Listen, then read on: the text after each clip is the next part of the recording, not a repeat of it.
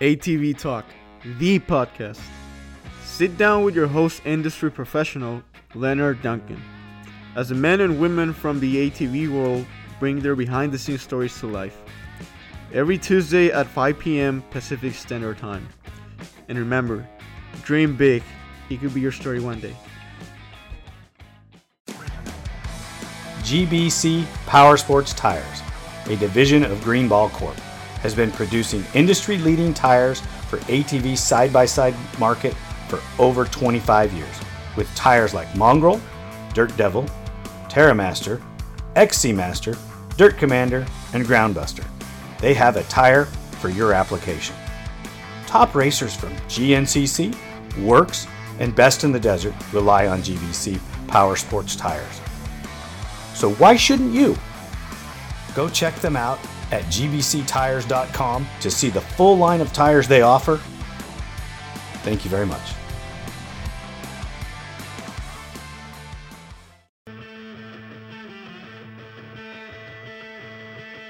GPR Stabilizer, a leader in steering dampener technology, brings you the new Q5 Sport ATV dampener with better control and handling with an upgraded vane and seal system Go check it out today www.gprstabilizers.com or call 619 661 0101.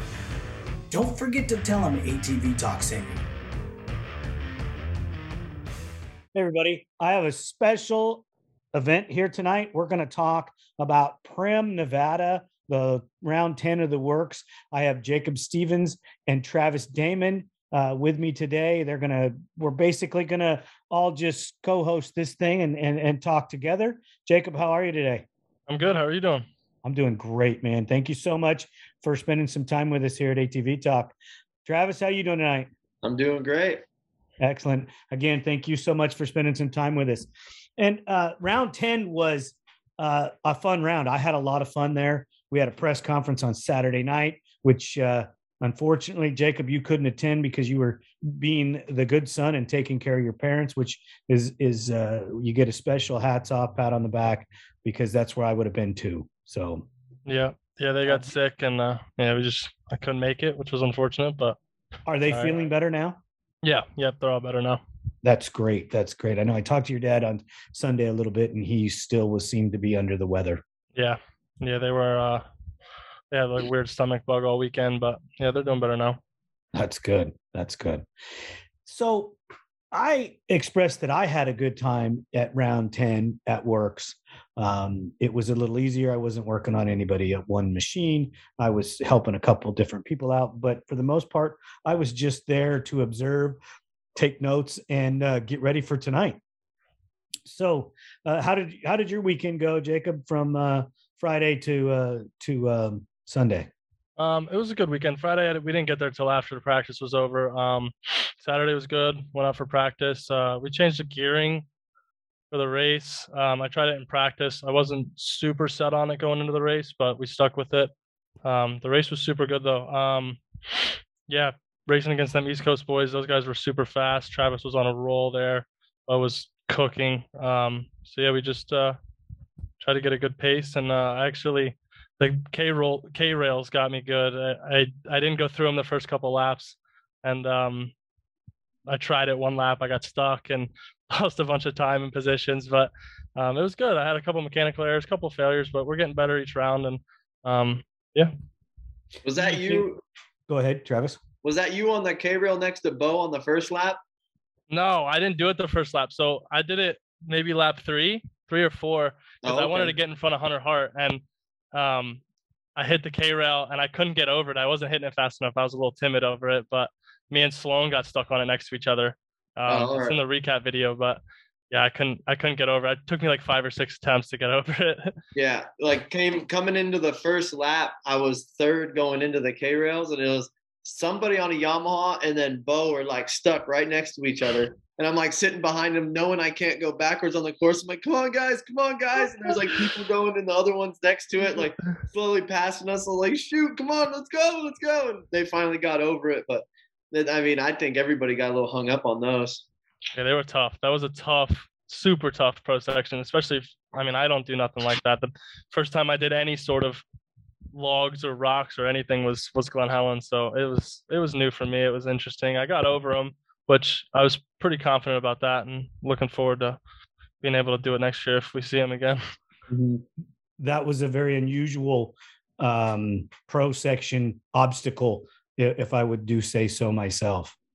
Yeah, it was it was it was gnarly. I mean, I was talking to GNCC boys before we we even raced, and they were like, "There's no chance I'm going over this thing. We're taking the cheater line every lap." yeah. They go over trees and and all kinds of other kind of obstacles. I just can't believe they were at all intimidated by K rails. Yeah, I don't I don't know that I don't think Hunter or or um Josh went over it once. Hunter got hung up on the last lap. Oh, did he? Yep. Yeah. I had to do it once. yeah, he, he did. I, I, don't I didn't ask Josh. I don't remember if he tried it or not. You know, yeah, I'm not I'm not sure. I know when we were me and him were battling at the end of the race, we had a great battle actually. He came out of nowhere. I had a little bit of a gap on him, and then like a little bit of time went by, and he was like out of nowhere right on me. So a little bit of a good battle until um, my clutch fell on me, but yeah, they were they were riding good. Yeah, that that that uh, when you guys uh, heard that the that the boys from the East Cross Country Series were coming out, uh, what was your initial thought, Travis? I was uh I was stoked to have them out, and then kind of like, oh man, I got to race the bike right before it. Like I want to I want to go race them with like all my energy or whatever, but um, I was stoked to see him out, and it kind of makes me want to go back there and try to race them on their home turf and see how we'd stack up in the trees and stuff like that. Well, as long as you're not trying to go super fast, you'll probably be okay. yeah, I'm. The, I don't think I've ever ridden a, a quad near trees. Um, yeah, trees are not your friend. I don't. Those guys are superhuman, in my opinion. They, yeah, I wa- I've watched some GoPro videos and they move through those things. Yeah, that's it's incredible. It's incredible. And and Jacob, you're a motocross guy, turning off-road guy, and trees are not in your repertoire either. No, absolutely not. I uh actually when we were training in Texas the one year I was with with Wesley Wolf down there and he built a a little GNCC loop at the Ford's place and he asked me to come ride it with him one day. He's like, "Oh, it's wide enough for an MX bike. Like, you'll be fine. You'll be fine." I think I did one lap. I probably crashed six or seven times. Couldn't stay away from the trees. wow. Yeah. Hey, after Saturday practice, uh, Jacob, did you come up with a specific strategy, knowing that you, you got to see a little bit of Josh and and Hunter, um, as well as Travis and, and Bo and Mike? Uh, did you come up with a specific strategy? that you thought was going to help you knowing that you had an hour and a half and a, and a hot pit to go through? Yeah, I um I, I mean, I was thinking about it all the way up to the race, knowing those boys were coming. I knew they were going to be fast.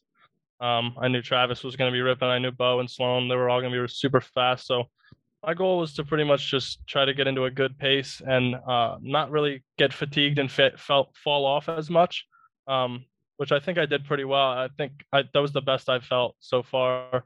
Um, maybe not speed wise, but endurance wise, I felt the best so far coming back to off road. Um, but yeah, it's just pretty much wanted to get into that pace um, and stay in that pace. I just wanted to have consistent laps and be consistent. And I think I could have fought for a podium spot towards the end with every with how everything fell off, but um, a couple mechanical problems and put me out. But I was happy with how I did. Well, Travis, how about you? Did you come up with a specific strategy after Saturday practice? Um, after Saturday practice, I uh, I knew I had to get a good start, and I knew if I could smash the K rail hard enough and get over it clean on the first lap, that I might be able to gain a little bit of time. Um, I had some practice on the K rail before the race, knowing that I had to do it on the bike, but I uh, wasn't sure if we were doing it on the quad until at the riders meeting when they said it. Or Saturday, I asked some of the officials, and they said we are going to do it. So I was like, all right, well, I need to use that to my advantage and and try to get out a little bit of a gap, everybody, because I knew I was going to be a little tired going into that race. How could you be out of the loop? You are one of the WORCS guys. I only drive the hooker car. If if your side by side breaks, I hook you up and bring you back. well, I guess that's I guess that's one way to be in it, but you still hang out with those guys and talk with those guys quite a bit. Um, I figured you'd have had the inside track on this. They they try not to give me too much inside information just for conflict of interest. Uh, that's totally true. And I think Dane likes to mess with me too. to give you false information so that you think one thing and then have to write. Yeah, you know? they'll send me pictures of all this crazy stuff. I get to the race and they're like, "I thought we were doing that." No, I was just messing with you. okay, I watch the start, and very seldom do I watch as closely as I do normally the the the first 10 20 feet and then I walk away and I watched all the way to the second turn where you and Bo were side by side and Jacob you were right there with them too yeah so the whole shot was terrible for me that was the first time I ever did a dead start and I was not prepared for it at all um but I got out I mean I got the bike going and I was right there in the back. But going into them first couple corners, it seemed to me like a lot of people in the back were a little bit timid with with the dust and with everybody grouped up, and I was just like drilling outside lines to get up and up in front as fast as I could.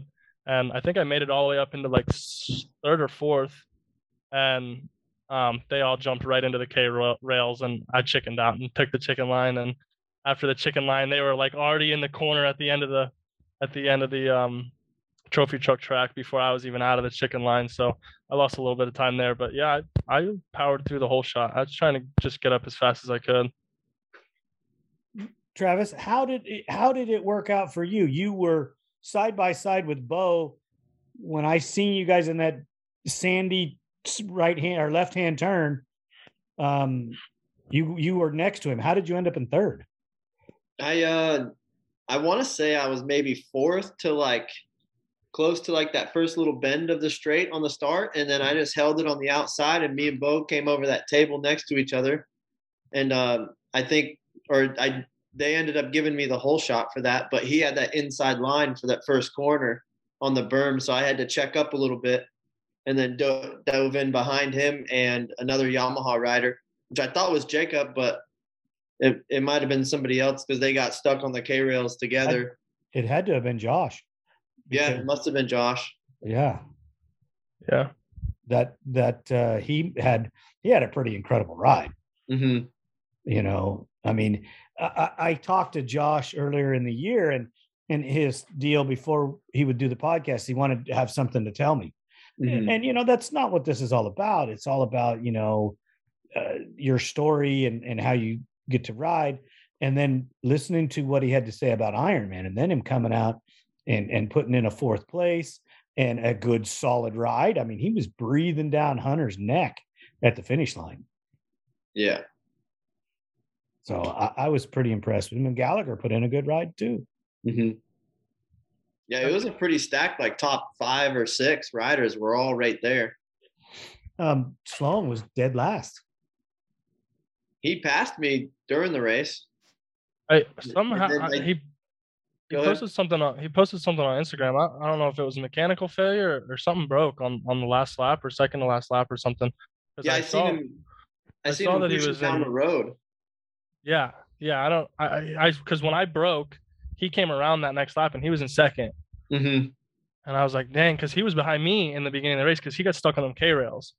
And then when he passed me, he was he was gone. I mean, he was hitting that pro line, and I was losing so much time on that pro line. But he was gone. And then when I broke down, I saw him in second. And then the next lap, he didn't even come around. So I don't, I don't know exactly what happened to him, but yeah.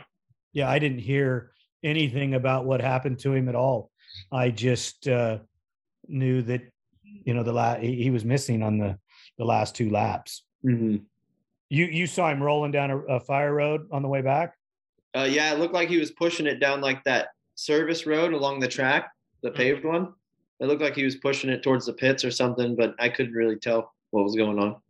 Well, hey, I'll tell you, that kid's got some grit because we were in, uh, um, gosh, at, at Laughlin at the UTV World Championships, and we tried to squeak an extra lap out instead of doing instead of gassing at two, we gassed at three, and he ran out of gas way in the back and pushed that bike all the way into where he could they could hand him a, a water bottle full of fuel to put in there to ride it to the pits. Oh wow. That's yeah, was way back there too. Yeah, he was way out there, and he pushed. He ran. He ran. Dude, He didn't just push. He was running that bike, and and uh, quite a few people came up after the race and patted him on the back. I mean, it kept us in. It kept us in a, a good finish. You know, I think we ended up second or something like that, and or third, maybe fourth. I don't know. We it was a good finish because of that. If we would have just sat there, we would have got like ninth. Hmm yeah, he, he so he the kid's got grit. He's never he's never going to roll over and quit. So Yeah. He passed me like a wild banshee out there. He's on the side of the track, like jumps back in in front of me. We're bumping tires and stuff. that's awesome. And did you even know he was there? Um, I seen him coming like a lap before. I kind of like where the track kind of crosses and stuff. You can kind of keep an eye on people, and he, I seen him coming for sure. And then it was like boom, he was right on me, and I, I didn't have too much energy to. It was finish the race or battle with him for a lap. So I was like, go ahead, go ahead. And then I ended up seeing him down the road. Wow. Did you know when you came across uh, the finish line that you had got second? Yeah. Yeah. So you were counting spots. hmm Yeah, and then uh, Rick in the pits told me I, I was second, just finished. That's awesome. I was giving I was giving most of you guys hand signs when you'd go by when I was standing over in the dirt. But hmm Yeah, I seen you over there by the corner. yeah, I stayed in the asphalt for a little bit. You know, um, at the end, you know, right close to your pit, Travis. Yeah. Wanted to see how things were going and be there if somebody needed you. And um, unfortunately, I couldn't help you, Jacob. Yeah, that's right. Yeah, the, the I fried that clutch. It was the gearing, and I mean, it's I wouldn't entirely blame the gearing's fault. I was just we, we went up in teeth and on both sprockets, and it was just lugging so much, and I wasn't used to how it was riding, and I was just all over the clutch. I think it was motocross clutch. Yeah, yeah. I was just all over it, all over it. It was it was bad. It was not a good not a good show. So when you set your strategy, Travis, for the K rails, hmm did it work out for you in your mind for the whole race that that that's what put you in second place? Um, I'm sure it helped. I got over them every lap pretty clean. I never really got hung up on them. I hit the linkage a couple times real hard, but luckily the Honda linkage is a little more forgiving. Yeah, that's pretty stout stuff, man. hmm Um, on your first lap, when you were third over the K rails, how long did it take you to get in second? Uh, Bo got over the K rail, and then I passed for second going over the K rail. So you were right behind Bo then. Yeah, yeah. I chased Bo for I want to say three laps, and then I knew I had to back it down, or I was going to tire out way too much. Did he know you were there? Yeah, he said he knew I was there. Yeah, he he he wanted to make a statement, I believe.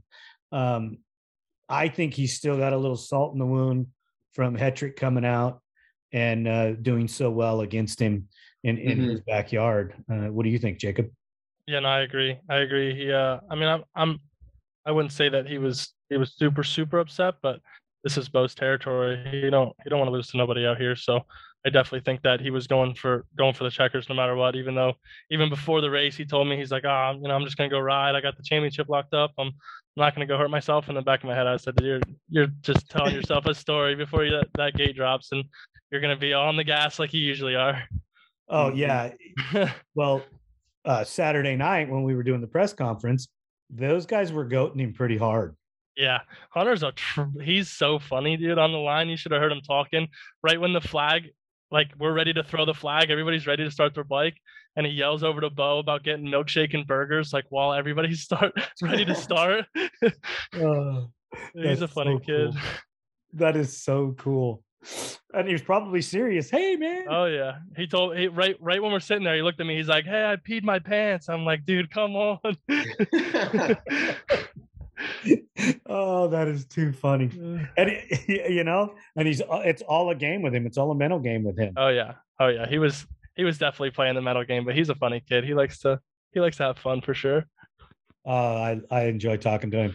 You know, the burnout deal at the end of the race with Yeah, that was cool. I wa- I didn't get to stay for that, but I saw it on Instagram. That was that was super cool. That was awesome.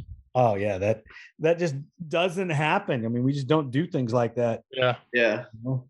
Maybe we need to get a little more wild and crazy, you know. Do it for the gram. That's right.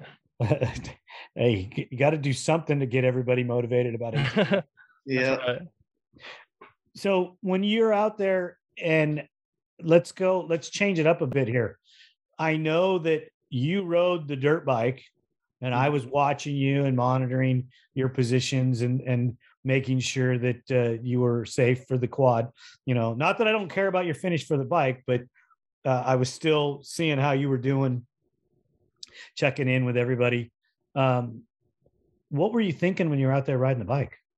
Um, my plan on the bike was do uh, like two or three laps at a sprint, so I get out in a good position and then kind of cruise to the finish. Because really, I only needed to finish the race to secure my spot in the points for fourth.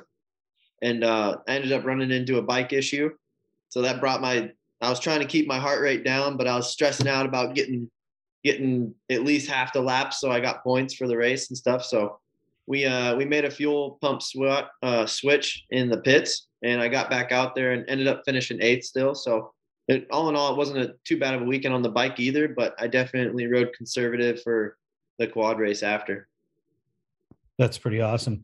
Mhm. Jacob, did any of you and any of the other competitors talk about the fact that Travis was riding a motorcycle for two hours before the race? Yeah, me and uh, Logan Huff actually watched. We watched the whole pro race, and we were standing over in the pro section, and we were watching Travis on the first couple laps. And I'm like, I'm like, dude, he's ripping. I'm like, is he gonna stay at this pace? I'm like, he's gonna be tired for the pro, the quad race.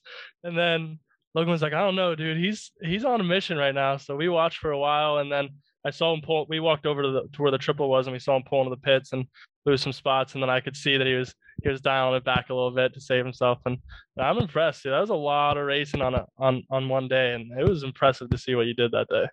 oh dude i went to work monday and i didn't do anything Oh, i dude, I, just bel- pointed at stuff that needed to be done and told people to do it i was spent oh, I believe it. I'm spent after just the hour and a half quad moto. I had a um Gilbert, the EMT, gave me an IV in between races, and I think that was a game changer for Oh, yeah. sure. If I didn't get that done, it would have been a lot more harder day. yeah, I believe it. That was dude. It was impressive. Hats off, dude. Seriously. Right on, I appreciate it. Do you think that any of the other pros were thinking about Travis because, or, or were they even worried about it at all? Uh, I would think I would think so. Yeah. Um, I mean, it's uh, going into it. It's hard to even like fathom how tired you could be after two hours on a bike and then an hour and a half on a quad. I, I'm sure everybody had it in the back of their head that that he was going to be a little tired, but um, I knew he was gonna. I knew he was gonna be ripping on the quad. I knew. I knew it. Even though he was gonna be a little tired, I knew he was still gonna be there.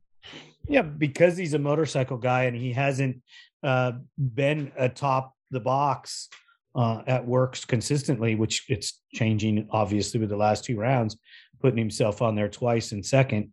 Um, it, it it seems that the ATV riders are taking note. Mhm. I'm I'm directing that more at you, Jacob. Yeah, no, I I agree. He he I mean, even looking on Instagram, I follow the series and everything. And uh coming out, I I didn't really know what to think about anybody. I didn't you know, people I didn't know about, people I didn't, you know, know personally. I didn't know what to think. And then at the end of the year, he's really he's really picked it up. And I think, you know, the the the pace that he holds on a quad and a dirt bike, it's just it's hard to beat. Yeah. I think I think that 41 year old Bo is is thinking about it in the back of his head that there's three or four guys that are going to knock on the door here soon. Um, and I mean, you can't take anything away from nine time champion, Mhm. but but 41. Yeah. just- hey, the young guys got to make that tenth championship a little harder though. That's right. That's right. No matter how much I love to see him win, I'd love to take the position from him. Oh yeah, Well, what number really matters in racing? One number one. always. I mean, that's the guy. That's the that's the guy that that carries it all, and and that's the only buddy that anybody ever talks to, and and y- you know you uh, when you get to stand in that corner and be on that team, it's a pretty awesome feeling. Mm-hmm. You know, I mean, I, I think it is, anyways. Oh yeah. I So after we after we get to the halfway, like the hour point, did Jacob? Did you think that anything was going to change with the cross country guys making a, a, huge climb forward, or did you guys think the WORCS guys were going to hold their own? Um, I thought whoever was out front, because obviously, the three of us, me, uh, Josh, and Hunter, were taking that chicken line the whole time. So I knew that I knew the people out front that were taking the pro line. I knew they were going to stay up up front pretty good. Um, but I did not. I- I knew the the the GNCC guys' pace was going to be good, and halfway in, the in the position I was in, I could still see Hunter, but I couldn't see Joey behind me because I like even Travis said he said there were some spots on the track that you could kind of peek over your shoulder and see who was behind me. I didn't see Joey, and then out of the blue, and maybe I wasn't paying attention. I think like the hour mark is when like he was like boom, like I started seeing him inch up, and then like next thing I know, he was all over me, and it was kind of frustrating because I felt great. Like I had energy. I wasn't, you know, getting fatigued. You know, my hands hurt a little bit. They just get destroyed. I don't know how to prevent that, but I was just kind of trying to uh, truck through it, and I was a little disappointed in the clutch thing because we were having a good battle, and he was pushing me to where I was pushing myself to keep that pace and go faster. And um, I wish I could have stayed in it because I think we both could have caught Hunter and and had a little three way battle there for the end. Do you think when your conditioning level gets to that point, you'll be able to carry more of a, a closer motocross pace? Yeah, Um, um, I don't know if it's going to be my full like motocross sprint pace ever. I don't even know if that's possible because I mean, if I sprinted like that, I would. It's hard to, it's hard to even make it a couple laps. So I don't know that I'll ever get to my full sprint pace, but I think definitely um, I'm going to take take this this little break that we have before January, and I'm gonna I'm gonna put in some work. I wanna I wanna be able to have a, a strong pace going into next year, and and I want to finish on the box for sure. That's awesome. That's How awesome. long were the uh, moto races that you were doing? So the pro race is only uh, 18 minutes plus two laps. Oh wow. So, but like full on board sprint, it's tough, dude. 20 minutes Yeah. on a moto track is it's tough on a full out full outboard sprint. I mean, even like six seven laps is like, you know, you get pretty pumped up on a motocross Mhm. track. So like it's going from doing 20 minute motos to an hour and a half moto. It's it's such a different game, and and I've told many people like the pace that you have in Sloan and Bo, like it's just that pace that you guys set. It's it's tough to keep up with. Is was it surprising that the off-road guys' pace was as fast as it was? Um, honestly, yeah, yeah, it, I was a little surprised. Um, because I knew like Davey came out and raced at Loretta's, and um, Logan came and raced at Loretta's, and they were ripping. But when I was looking at lap times, I had a couple seconds on both of them, and I saw that Davey was was when he raced that that WORCS race earlier in the year, he led like four laps. I was thinking to myself, I'm like, dang, like if he led four laps, and he's telling me he's getting tired in five laps on an MX track, and I still have that little bit of speed on him, I, I felt pretty confident coming into it. But then once you line up and actually do it, it that, that pace is is it was unexpected. And well, you also started chasing Bo right off. Yeah. Especially at Mesquite when I was when I was chasing Bo on that first lap. And I'm like thinking to myself, I'm like, if this dude holds this pace for for the rest of the moto, I'm like, um, if I hold this pace, I'm I'm gonna have to pull off in two laps because I'm gonna have a heart attack. Well, you And guys Bo know that's his game. Look like he's trying. yeah, it's it's intense. It's an You know intense that's his game, right? What is- sprint in the beginning and then get away. Yeah. Set the pace so high that you guys are are, are going to think that, Yeah. and you mentally s- you mentally sees before he does, Oh, yeah, it works. then- and then he works. well then he cruises. yeah. Yeah. you know i mean it's uh it, it's a it's a game that i've watched for years and years and years and and he'll deny most of it i mean wh- what super fast guy would give his give his tips away His secrets, yeah. away you know i mean so uh, it, it's i know how eichner used to do it eichner used to just go out there and go as as almost as fast as he could the whole race That's that's intense. I I don't even it'd be like years of, of training to get to that point. I don't know that you could do it in a couple months. You'd have to it, it would have to be a, a years of build up. Well, it was, you know, you check the lap times and and the his last lap is his fastest lap. That's that's impressive because even when I look at the WORCS lap times now, I can see like everybody kind of fades just a little bit, and and mm-hmm. that's that's impressive, dude. To have the last lap, fastest lap after an hour and a half in. Yeah, it just it was just nuts, and the guy was in his he was deep into his forties. Yeah, that's crazy. Yeah, I mean, I, I should. I'm not, not supposed to be promoting that, but uh when you got to watch the final little bit of the race, um, Jacob, and you saw how it was shaken down, did you expect to see Beau with the lead that he had? Um, maybe not as much of a lead that I that I would expected. I haven't I haven't watched a pro race, so I don't really know where he finishes or how far out front he usually finishes. Um, but it was a pretty decent decent gap. I mean, I knew Travis was had to be a, at least a little bit of, a little bit tired after that dirt bike race, so I'm sure he could have gave it a little bit more if he if he didn't have to race a dirt bike before. But I mean, he he had a pretty pretty large gap going into that into that checker flag. Yeah, that was it was impressive. Yeah. impressive. Um, how was the course? I mean, what was the what was the layout like for you?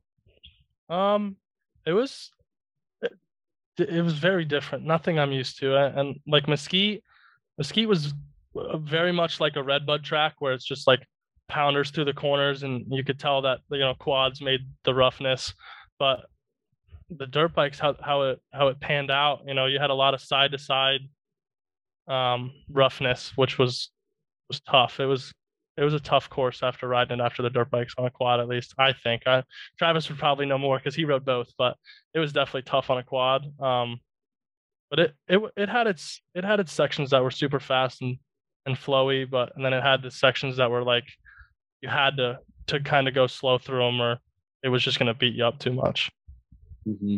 Travis, what was your overall assessment of the track? Um, on the bikes, it was way smoother. I believe quads, that. Everything was so side Yeah, to side. Yeah, And you come into a corner and it's like one side of your quad just smashing through whoops because that's like that's like where the bike rut was. And it was just like one side's just pounding the other side's on smooth stuff. And then it's like you get out anywhere out of that rut and it was so deep that it would just slow you down. So you just had to take some of those bumps and hmm it was it definitely broke down a lot differently than any of the tracks having the bikes go before them and then um a lot of the corners were shaped different because it like the class before us on the quads they kind of shaped the ruts that we were riding and i think they went with the bike ruts so like you'd have that one deep outside rut so your quad was like tilted a lot i felt like i had to hang off the inside Mhm. a lot more yeah. so it no, was, I, it was I agree. How, how do you think how do you think it would have been going the other way around quads first and then dirt bikes obviously it would have been smoother on the quads but how do you think how do you think it would have been on dirt bikes? You think it would have been just as would've- smooth and eat like just as smooth or do you think it would have been harder to ride a dirt bike? Um, I know when I first started racing WORCS on the bikes, it was uh like quads and bikes were on the same weekends. huh And I just remember being able to just rail the outsides everywhere because the quads would just push all the fluff out, but the bikes like that. So we'll just ride right on that edge of the fluff and it'd just be like ruts everywhere, but crossing the quad ruts, yeah like train tracks or whatever, it would it'd catch your front wheel and like I I ate crap. Uh, I think it was last year practicing, and I crossed some old quad ruts, and I got a bunch of liquid in my knee because just because it crossed my Oh, bar. yeah. So I mean, I feel like it's worse for both yeah in yeah different ways. yeah i could i could see that for sure Let, let me ask you this question, Travis. If because you're a motorcycle guy and an ATV guy, Mhm. who's tougher? The quad guys or the bike guys? There's a lot more complaints coming from the bike guys on pro sections. I didn't hear one complaint from the quad guys. They were worried about it, which is cool because it's pro section. I mean, we're supposed to be worried about it, but the dirt bike guys are prima donnas, I think, sometimes. Wow. Uh, you think you're going to catch some flack from the motorcycle guys for that? Yeah, it is what it is. They're already probably that. mad at me anyway because I'll call them out. no, you got to love it. You got to love Yeah. it. Uh, Dean did not race the whole race, did he? Who's Dean? Uh, I'm sorry, Oh, Dane. Dane. no, he Dane. did one lap. Sorry, Dane. He said it, it was too rough. He wanted to watch instead. How many laps did he do? Did he say? I think he did one or two laps. Wow. He said I participated. That's too funny. That's too funny. What uh, what do you guys think of the online the online uh I, I don't even know what to call it, but the uh information or the uh chatter that went back and forth about Hetrick and Glen Helen. I don't really know Uh, anything about Yeah, it. I'm not. sh- I'm not sure I saw much about it. Okay, I talked to Joel, and he was pretty upset that the on uh, the online community kind of threw him under the bus. really? Really? Yeah, he said he came out to a, uh, a motocross race that was an off road race, and it was shortened, and he didn't even ride a real off road race. Huh. So he's not You too know that- Which is crazy because we ended up doing like 75 minutes anyway. Which I mean isn't isn't an hour and a half. And I would say that Glen Helen wasn't as rough as you know Mesquite or Primm, but it was a tough. I mean, it was a tough course. I'd still give him credit for for holding off, you know, the number one guy for still, you know, 70 minutes. Yeah. I mean, his laps were consistent and Yeah. he rode great.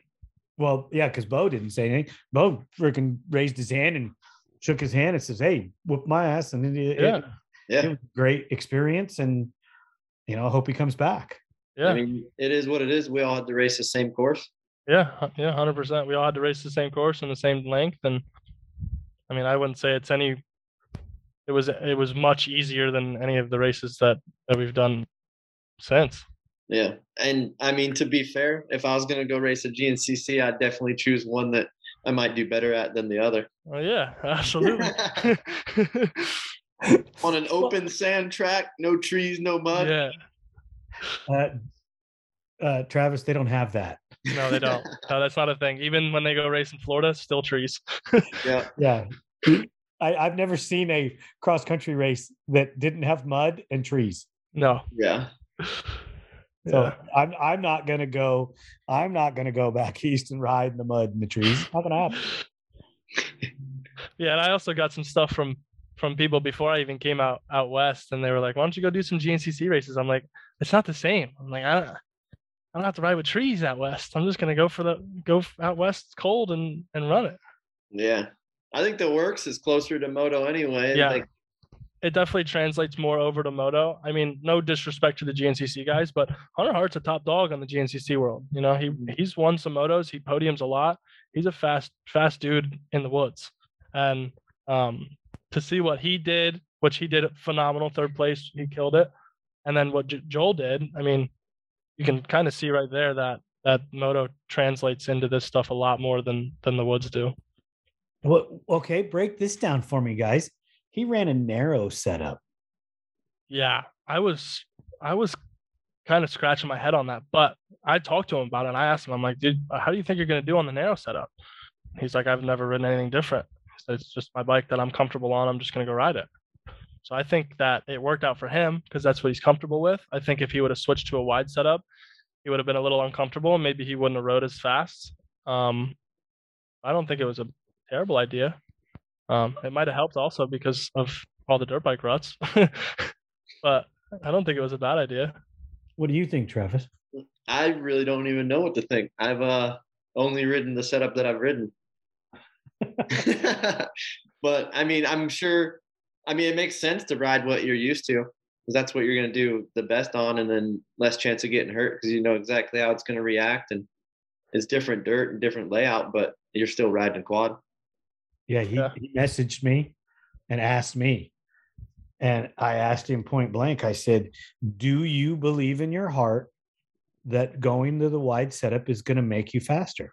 hmm He said, No. And I go, Well, there's your answer. He says, I can't answer for you. You have to answer with what's inside of you. And he said, Great.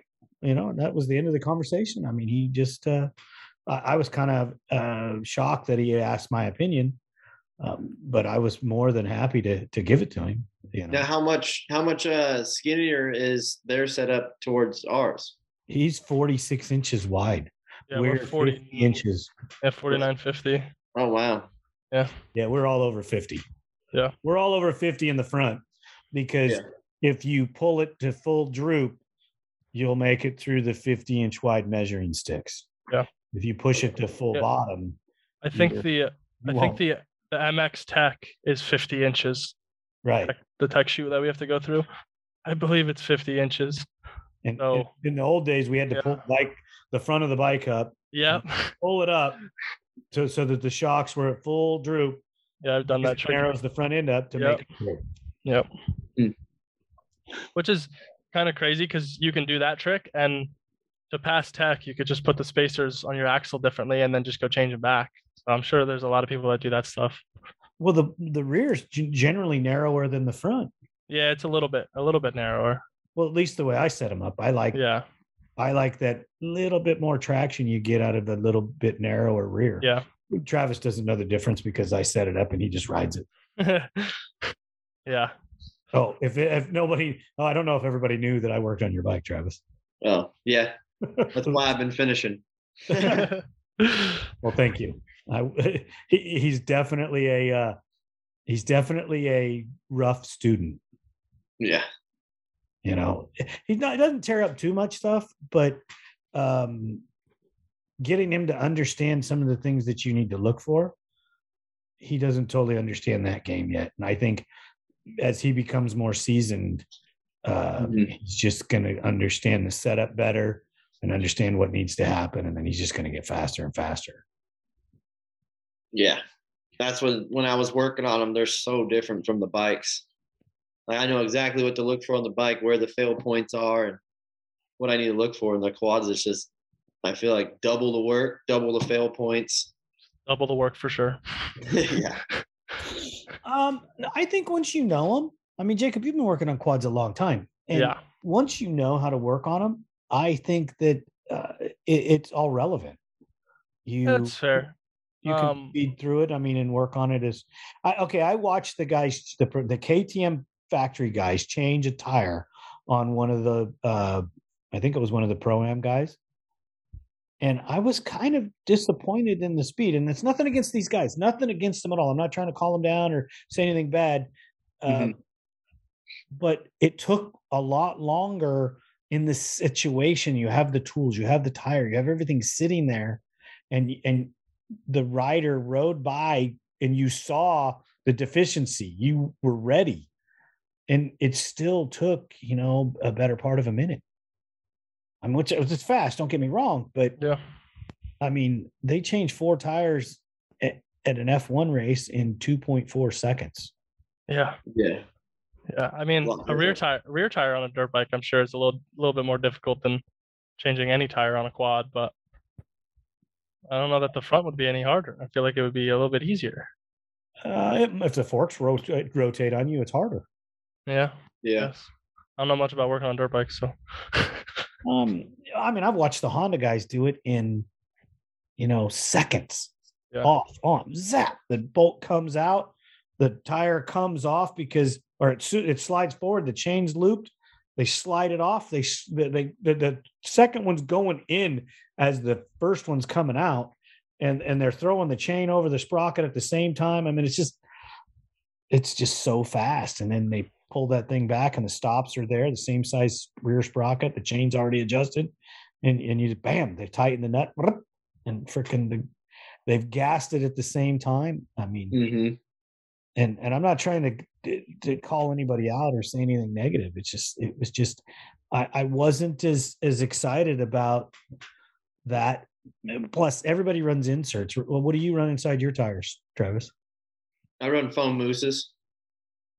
and you never have tire issues right No. Um. Well, I've broken a couple of beads on the tire and like ripped the rim locks out, and then the the rim will spin inside the tire. But other than that, I never have a problem with them. what you run a tubeless system on them then? Yeah, we don't. I don't have air in my tires. I just have like it's kind of like a, just a thing of foam that you just put in there and put it on the rim. That's interesting. It's it's a similar concept to the the tire blocks Mhm. or even a tire ball. Um, you know, just because you have to prevent flats. Yeah. You know, I mean, it's just it's just the way it is.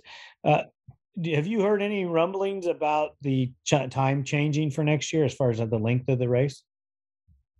Um, I think they're staying with the hour and a half. I think that's pretty good for WORCS. I mean, I'd like to see a an occasional uh, two hour. hmm You know, Some of I'm us just would. kidding. I'm just kidding. Jacob almost fell out of the chair. 60 minutes. Let's go back to 60 minutes. Well, let me ask you this. I know we're a little off the Primm topic, but but if we talk about breaking the season down, you know when they have the doubleheader weekends, when Mhm. they have two rounds in weekend, why doesn't he split the race and just do an hour race on Saturday and an hour race on Sunday for the pros? Um, I told, I asked him about that, and it's just too hard to fit in the schedule with this all the side by sides and stuff like that. With because we're in the middle of the day and not at the end of the day like the bikes are. Who cares about the side by side? I know. Oh, did I say that in my outside voice? Oop. Uh, I got a question. How come for the double headers when we race with the dirt bikes, how come they don't run like quads on Saturday, dirt bikes on Sunday? That's a good question. I feel like that would be um, more efficient, I- or or vice versa, dirt bikes on Saturday, quads on Sunday. Because I mean, I'm sure everybody can make it there for a Friday practice if if they had to. Yeah. I mean, I know I don't show up until Saturday just because we have the option of practicing Saturday as well. So, Mhm. but if I didn't have an option, I would show up Friday practice and then I would race Saturday. Uh, Yeah. you know, because if you did Yeah. like an all quad day, like all the quads race in one day and then all the dirt bikes race in one day, and then you have like a perfect track condition for both. I would have liked that way more. Yeah, that would have been way way better. Okay, what about a normal schedule where they broke you broke up the pro am, so you race pro am A, B, and C, or not pro am, but production A, Mhm. production B, production C, and run a pro production race, and then later in the afternoon run an open race. The same way, and let the pros instead of having practice, let them have a, a, a 50 minute race so that they can earn a little bit of extra money. Yeah. I'd like that too. That'd be kind of cool. That'd be pretty cool. Yeah, I think so too. I mean, that's when the, when the ATV series was all just straight ATV Mhm. because it could support itself. That's how they did it. The pros got two chances on Saturday to ride, you know, 50 minutes long, and you know, uh, then you had your hour and a half race on Sunday. And I know we're a little off topic here, but Yeah. Yeah, I think I think ahead. it'd be I think it'd be cool to even if they didn't do do a race to do like a qualifying, kind of like they do in moto, where you're like kind of forced to do like a super fast lap. You know that I mean, even if it would just determine gate pick, or if um I know that at, at the MX series they do a uh, whole shot championship award and they do a fastest qualifier championship award, and even if they made it like a you know thousand dollar purse for both, and it was like a mm-hmm. you, you know you earned a point per position you finished in each qualifier and each whole shot and then that, that would be also an- a little you know extra money in somebody's pocket at the end of the year. Yeah. and it would give us more incentive to kind of turn it up in practice just for a gate pick. Because i mm-hmm. mean it's it kind of sucks I, I, I mean not not that i was too upset about it but i mean they do they do gate pick by where you stand in the championship. And for somebody like me or joel or hunter hart and and um, joey to come out and race we're, we're stuck with you know a dead last gate pick. And i think it would be a little bit more efficient for or give people a little bit more of an incentive to come out and and try it. Just i mean not that they're coming because they're not coming because they get a bad gate pick but i think it would work a little bit better if if we had something to to kind of be competitive against in practice. Yeah. I've always wanted to do the two moto, do the pro race hour and a half on Saturday and the hour and a half on Sunday that'd be cool be a lot of with, rides with no practice. yeah with no practice. With no practice. We get done classified with like two laps or whatever we get. Just make sure your run it. bike's running good and then just right into a race. I agree. I I think like it'd be that. pretty cool. It'd be Well- interesting because nobody knows the course. I'm not- I mean, you know the course off two laps, but you don't know. And You that don't first a race might be different than the second race now that Yeah. everybody knows you can make a couple of changes. Yep. And if you know you have a bad first moto and you can make up for it in the second moto, kind of just like Mhm. motocross, that'd be that'd be kind of cool. Well, we used to race all the WORCS races with no practice. That's nuts. You Well, roll up. GNC, GNCC they don't they don't get a practice. Yeah, we we uh you could walk the track the day before and Yep. there was moto practice so you'd know the motocross track that was attached but other than that you they dropped the green flag and you head off into the frickin' wherever hmm follow the follow the banners Yeah, I You know all that- the. That's a difference I see between the bikes and the quads. Is like almost the whole pro class of the bikes will go out and walk the course or e-bike it, Mhm. and I don't really ever really see the the quad guys out walking it. I walked the Glen Helen track. Mm-hmm. That was the only one I walked, and I walked the MX such section of both both uh, the last two. But I, that's a lot to walk. Yeah, if I would do it on an e-bike, but I, I don't know that I would walk the whole course. I But from- walked the uh, the Mesquite race, and that was a long walk. Yeah, that's a long. That was a long course. yeah, that's I know. I know in the GNCC world, they don't they don't walk it. They all every single pro has an e-bike, so they'll all go out and e-bike the whole course, and then they just race. Which The I don't even know. Expensive though. Oh yeah, five grand for a bike. yeah, but I don't understand how you could even remember a, a course only mountain biking it one lap. I, I don't know. if- I don't yeah. know. I don't remember watch, a WORCS um, course after a, a, a whole practice. I don't really Mhm. memorize the course until halfway through the race. Yeah, if you if you pay attention to like someone like Taylor Roberts, like he that dude does his homework, and Dante's doing it now too, and it's definitely showing results. But like they go they go out around the course maybe five six times during a weekend on their e-bikes, and then they always have these little. I know Taylor will like stack rocks like where he sees a good line and stuff like That's- that. I, yeah. I mean, it's probably easier to find weird lines like that on bikes Yeah. versus the quads, but.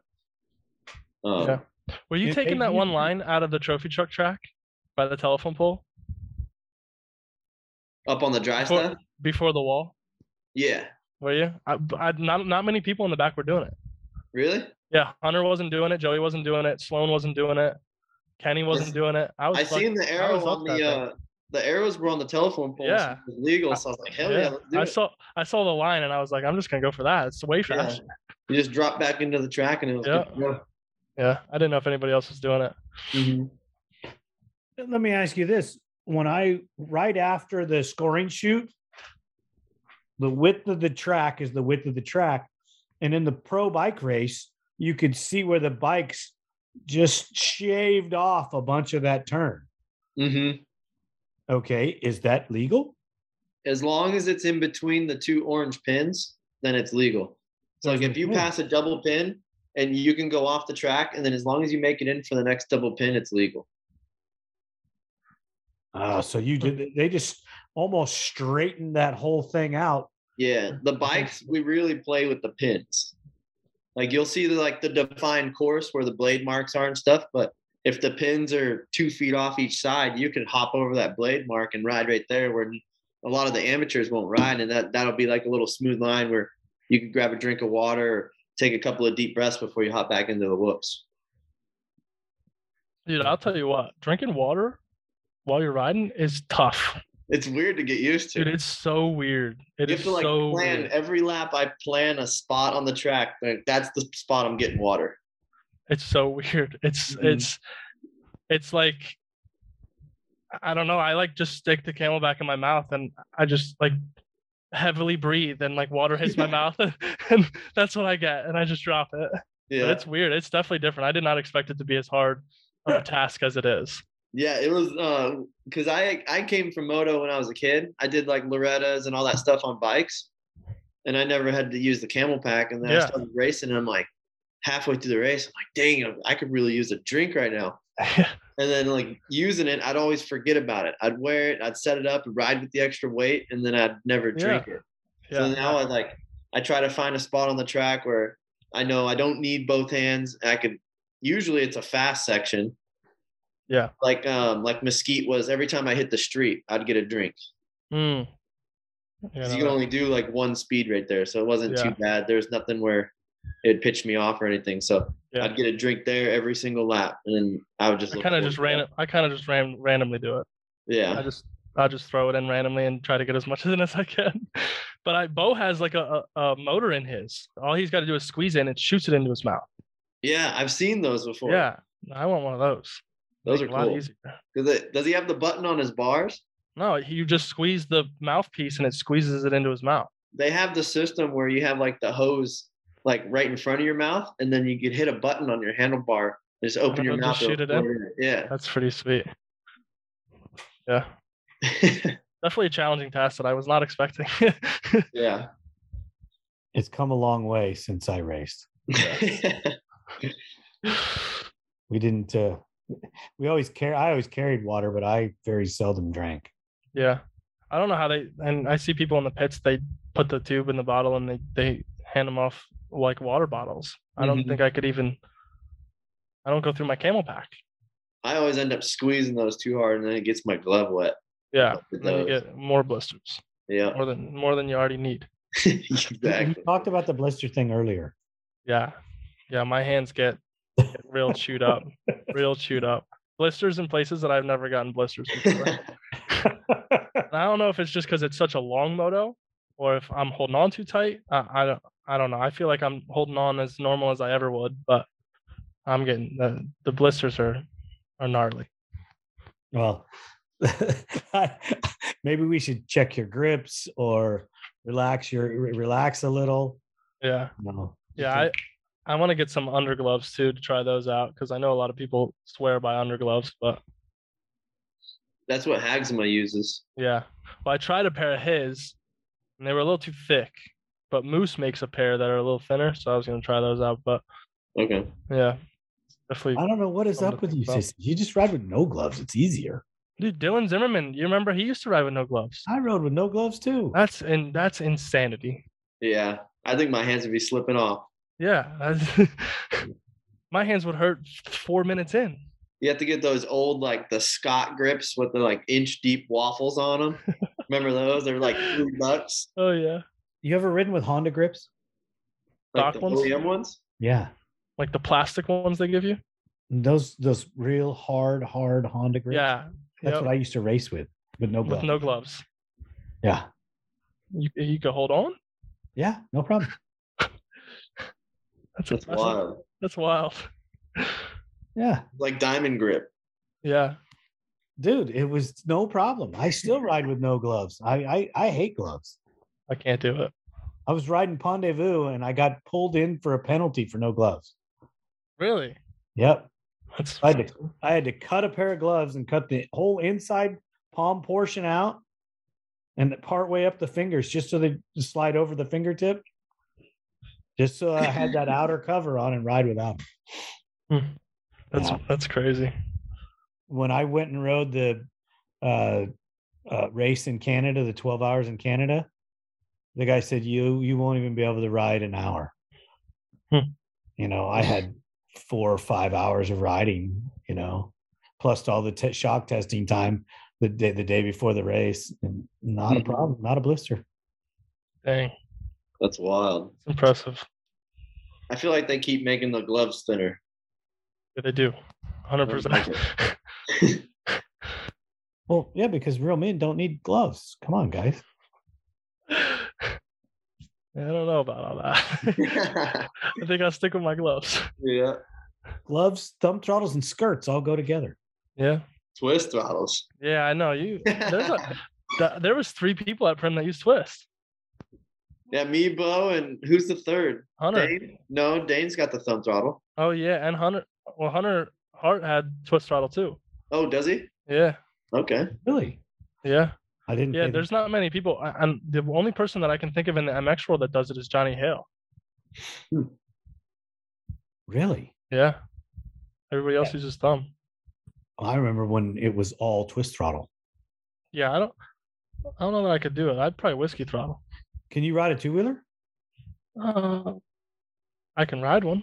Can I do it well? Not so much. You ride with a twist throttle, or do you put one of those? No, I ride it with a twist throttle. Yeah, then you can. Patrick has a thumb throttle on his bike. Does he? I've ridden a bike with a thumb throttle. I like it a little bit better, but I don't. I don't know that I would change my throttle on a dirt bike if I had one. I feel like I get whiskey throttle with the thumb throttle. See, I feel the same way about a, a twist. I lean back the wrong way, I'm wide open. Oh, come on now. This is this is hilarious. Too hilarious. We're supposed to be talking about Primm, and we're talking about everything but. Oh, that's too funny. That is too funny. Uh, uh, speaking of Primm, Jacob, had had you ever ridden any any dirt like that, or any uh, the way the sand is there? um, yeah, I I think it was pretty similar to Mesquite. Honestly, Really? I didn't think it was much different. Um, if anything, it was it was a little bit more dry, but um, the dirt in Texas is very similar to that. Real powdery and and like not even like dry. It's just kind of like baby powder on the ground. So Some of the, and some of that spots, I thought used to think that it was pretty coarse. yeah, large granulars of sand versus some of the stuff that's in Mesquite that's pretty fine. yeah, Yeah. You know, because you get back in the back in Mesquite, uh, closer to the creek, and that that that's just so fine. yeah, yeah. yeah. Mesquite was insane. Can't ride with your mouth open there No, Why? no. because it just like get a mouthful of sand. It's so powdery. Mouth full of sand. Yeah. Uh, How bad were the whoops? If I feel like they were shaped weird. Like every whoop, your bumper would hit real hard. Yeah, they were super hard to ride through, and I know like, you know, the difference in whoops are like, you know, sharp edges versus like a a, a flowy section. So like, you couldn't really find flow at Mesquite. At least I didn't think I could find like a a solid flow to where it would take a little bit off you. Yeah. Um, but yeah, it was tough. It was a tough race. it wasn't like Havasu where you could kind of just lean back and get Flow your through through, and Yeah, it was real like abrupt. yeah, very deep and square edged. Mhm. But the trophy, I mean, not the UTVs go out there and they tear that track up. They And I know- I know they groom it, but man, do they tear that track up. Mhm. What do you think the UTVs would have done to Primm? Uh, I don't know I mean, it better or probably worse. still would have been smoother Yeah, just because every bump would have been in line with each other. yeah, Really? Maybe maybe some of the corners would have got deeper just because they dig so deep. But the but the bikes just make it that much more difficult for you guys. It's just because of the staggered, the staggeredness in the in, in the track. Mm-hmm. That's what made it the toughest. I mean, it was just hard to hold on to, going through bumps like that. I mean, our quads are built for, you know, when we dial suspension in, we're we're dialing in, you know, equal suspension front and rear, not side to side. And I know there's a lot of adjustment you can do side to side, but I mean, we don't really touch it much because most of the tracks we ride on are are you know equal roughness across the track. So you were appreciating your steering dampener too. Oh yeah, big time. I think I could have stiffened mine a little bit. I think that would have helped a little bit. Wow. Wow. yeah. That's that's pretty awesome, gentlemen. I want to thank you guys so much for coming on and talking about the race report. Uh, we're going to get this thing published right away, and uh, uh, ATV talk. And uh, oh, I do have this question. Uh, when you, I know this isn't for you, unfortunately, Jacob. Like you were being the good son, but Travis, when you were standing there on Saturday with all the other ATV guys, um, what were some of the things that the cross country guys were saying to you guys um, and wh- what did get Beau so riled up I think Beau got riled up just because they were coming in on. I mean, I'd say WORCS was his series at the moment, um, and then, I mean, it would be hard in his position not to take it personal to have somebody come race our stuff from the East Coast, and uh, so I feel like he just wanted to defend defend his title and, I mean, defend the the West Coast on the track. Um, some of the stuff i mean i feel like they were kind of joking around like real friendly but uh you could definitely tell everybody wants everybody wants to do good and no you just think it was just Beau wanting to show his superiority for the off-road series yeah he, he, he wanted to he does he doesn't want to give it to them. You know what I mean? And uh, we're all here to race, so I I think he it just revved him up to go out there and do a little bit better than what he planned. For sure. That's true. If Joel comes back and races Havasu or Mesquite, um, do you think the do you think, in your opinion, that the outcome would be the same? I don't know. Um, I think if he raced Mesquite or Havasu, it might be a little bit closer race with Beau, or possibly one of the other guys that are in the top five. Um, but I mean, Joel's. I, I follow him on Instagram, and he's actually one of the guys that I would study when I started learning how to ride quads. I'm still learning, but I mean, I study his Instagram all the time. I watch his videos on YouTube, so I can't take anything away from that guy. He's he's an animal on the bike, and but coming to from moto to the off road, I don't know if he'd be able to do the pace as long on some of the rougher courses. But I mean, I couldn't take it away from him. I know I know he'd do good either or. I think so too. I think the guy's a phenomenal talent. Jacob, what do you think about that topic? Um, I think he would definitely definitely give Beau a run for his money at, at the bare minimum. Um, I know it would definitely be a little bit tougher, but um, I, I don't I don't know. I think I think it, there's a chance that it could be the same outcome as as Glen Helen, maybe a little bit of a closer finish, uh, maybe a little bit more of a tighter battle throughout the whole race. But you know, I don't think Joel would would I don't think he would get as as fatigued as as people would think coming from a motocross background. Um, you know, he you know, it's his full time job, training and riding every day. So, you know, he's just as much in shape as as anybody, even though he doesn't train for an hour and a half. But he's still he's still a monster on a four wheeler. Oh yeah, yeah. He spends an awful lot of time on the back of a four wheeler, and mm-hmm. I I'm thoroughly impressed. I really love watching the. I think, I think Beau rides more like Chad. Mm-hmm. You know, he stands up. He's he's not wasting ener- energy. Uh, he's methodical. He picks his lines. He just makes it look so smooth and easy. And then you look at like guys like Mike and and Joel, uh, Mike Sloan and Joel. They are climbing all over that quad and they're using one side of the course to the other. There's a big roost, you know, in the turns, and and, and you're just gosh, they're just so fast. And, and, I mean, I'm not saying Mike's not fast, but dude, they, the energy they burn is incredible. mm-hmm. Absolutely. And from watching and riding with both Chad and Beau, Beau, Beau is a very similar riding style to Chad. And even though he might not go as fast as Chad would on a, on a motocross track, but you know, their styles are are very comparable. Well, I mean, and Beau was that way when he was younger. Yeah. You know, when he was in his early 30s, his, his uh, he was a little less conservative with his energy, but because he was younger. But now it, I think that it's part of his strategy. Like you said in the beginning of the race, he was super fast. Mm-hmm. Well, he's is super fast for a period of time, and he wants to mentally break whoever is challenging him. You know, great I mean, strategy. yeah. Hey, if you were that guy, that's the what you would do. Yeah, no, for sure. Or sprint, sprint as long as I could until I was, you know, a, a good gap to where I could tune it down.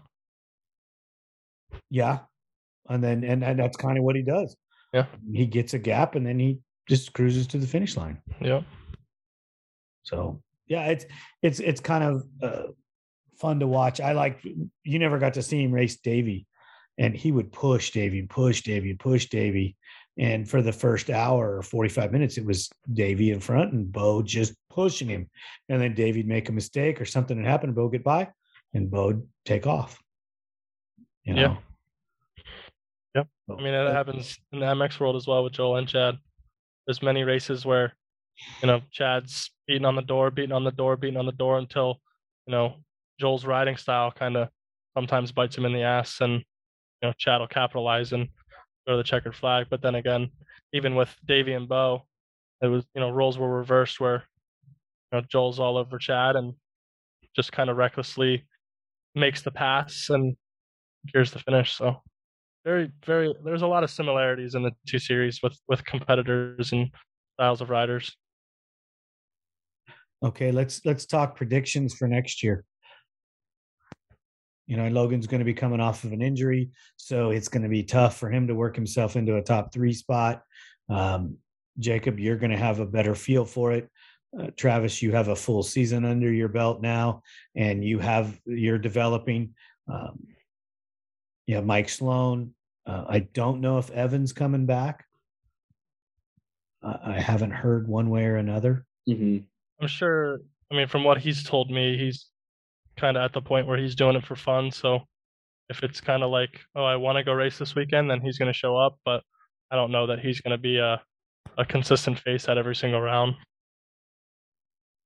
Right, right. So there's four or five of you guys that can could put a, a you know put a thread in. Um, what what's your breakdown predictions? Um, I mean, for myself, I'm just gonna, you know, my goals for next year are to start getting on the podium. Um, to work my way up and hopefully take a couple wins. Um, but I'm gonna start low, start start getting some marks on the podium, and you know, I know Travis is gonna be ripping, and Beau's gonna be fast, Mike's gonna be fast, uh, Logan's gonna be there. You know, even if he's not there in the beginning, he's gonna get there. Um, you know, I know I talked to Kenny. He's he, he's to be working hard, and it'll be a good competition next year. I'm excited to see how it all unfolds. Yeah, Yeah, I Kenny, think go ahead, Travis. I think it's definitely going to be uh, more stacked than the past years as a class because everybody everybody from the last couple races I did last year and then this season I could see everybody progressing. So I think it's definitely going to be more and more challenging. But um, the last two races I've gotten to follow Beau for a couple of laps and I'm definitely going to have him in my sights for next year and try to get something something going towards him. Make that tenth championship hard for him. That's what I like to hear. That's what I like to hear. Thanks for the extra time, guys. Um, I really appreciate you coming on ATV Talk. And this was the Primm Round 10 World Off Road Championship Series race review with Jacob Stevens and Travis Damon. Thank you, gentlemen. Have a great night. The team here at ATV Talk would love your feedback. Please email us at hello at atvtalkpodcast.com. Brought to you by Take Two Custom Tees. Screen printing experience that is dedicated to quality and customer service every time.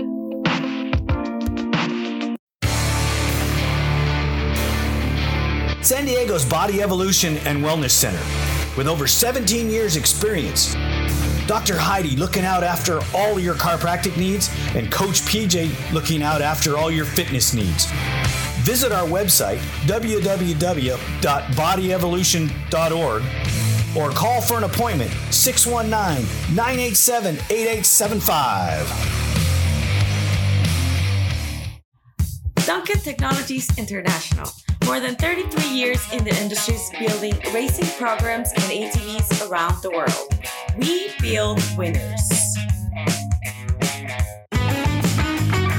Thank you for listening. We hope you enjoyed the episode. If you did, don't forget to rate us on all available platforms and share us with your loved ones. Follow us on Instagram and Facebook for more ATV Talk news. See you next time.